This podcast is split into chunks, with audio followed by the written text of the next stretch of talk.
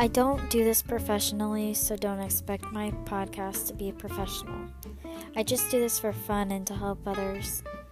So don't judge me when these aren't edited because truthfully, I don't know how to edit, nor do I care to take the time to edit them. I want you to know I am a real person and I am here to help you. So don't hate on me because that'll just make me stop doing all of this. I am here to make sure you know you are not alone and that no matter how you feel right now, there's always someone who's willing to help you, whether you know them or not. I'm here to help you every step of the way. Just don't push me too far away because I might leave and never come back. So, say thank you and just move on with your life. You got this. Stay strong, stay positive.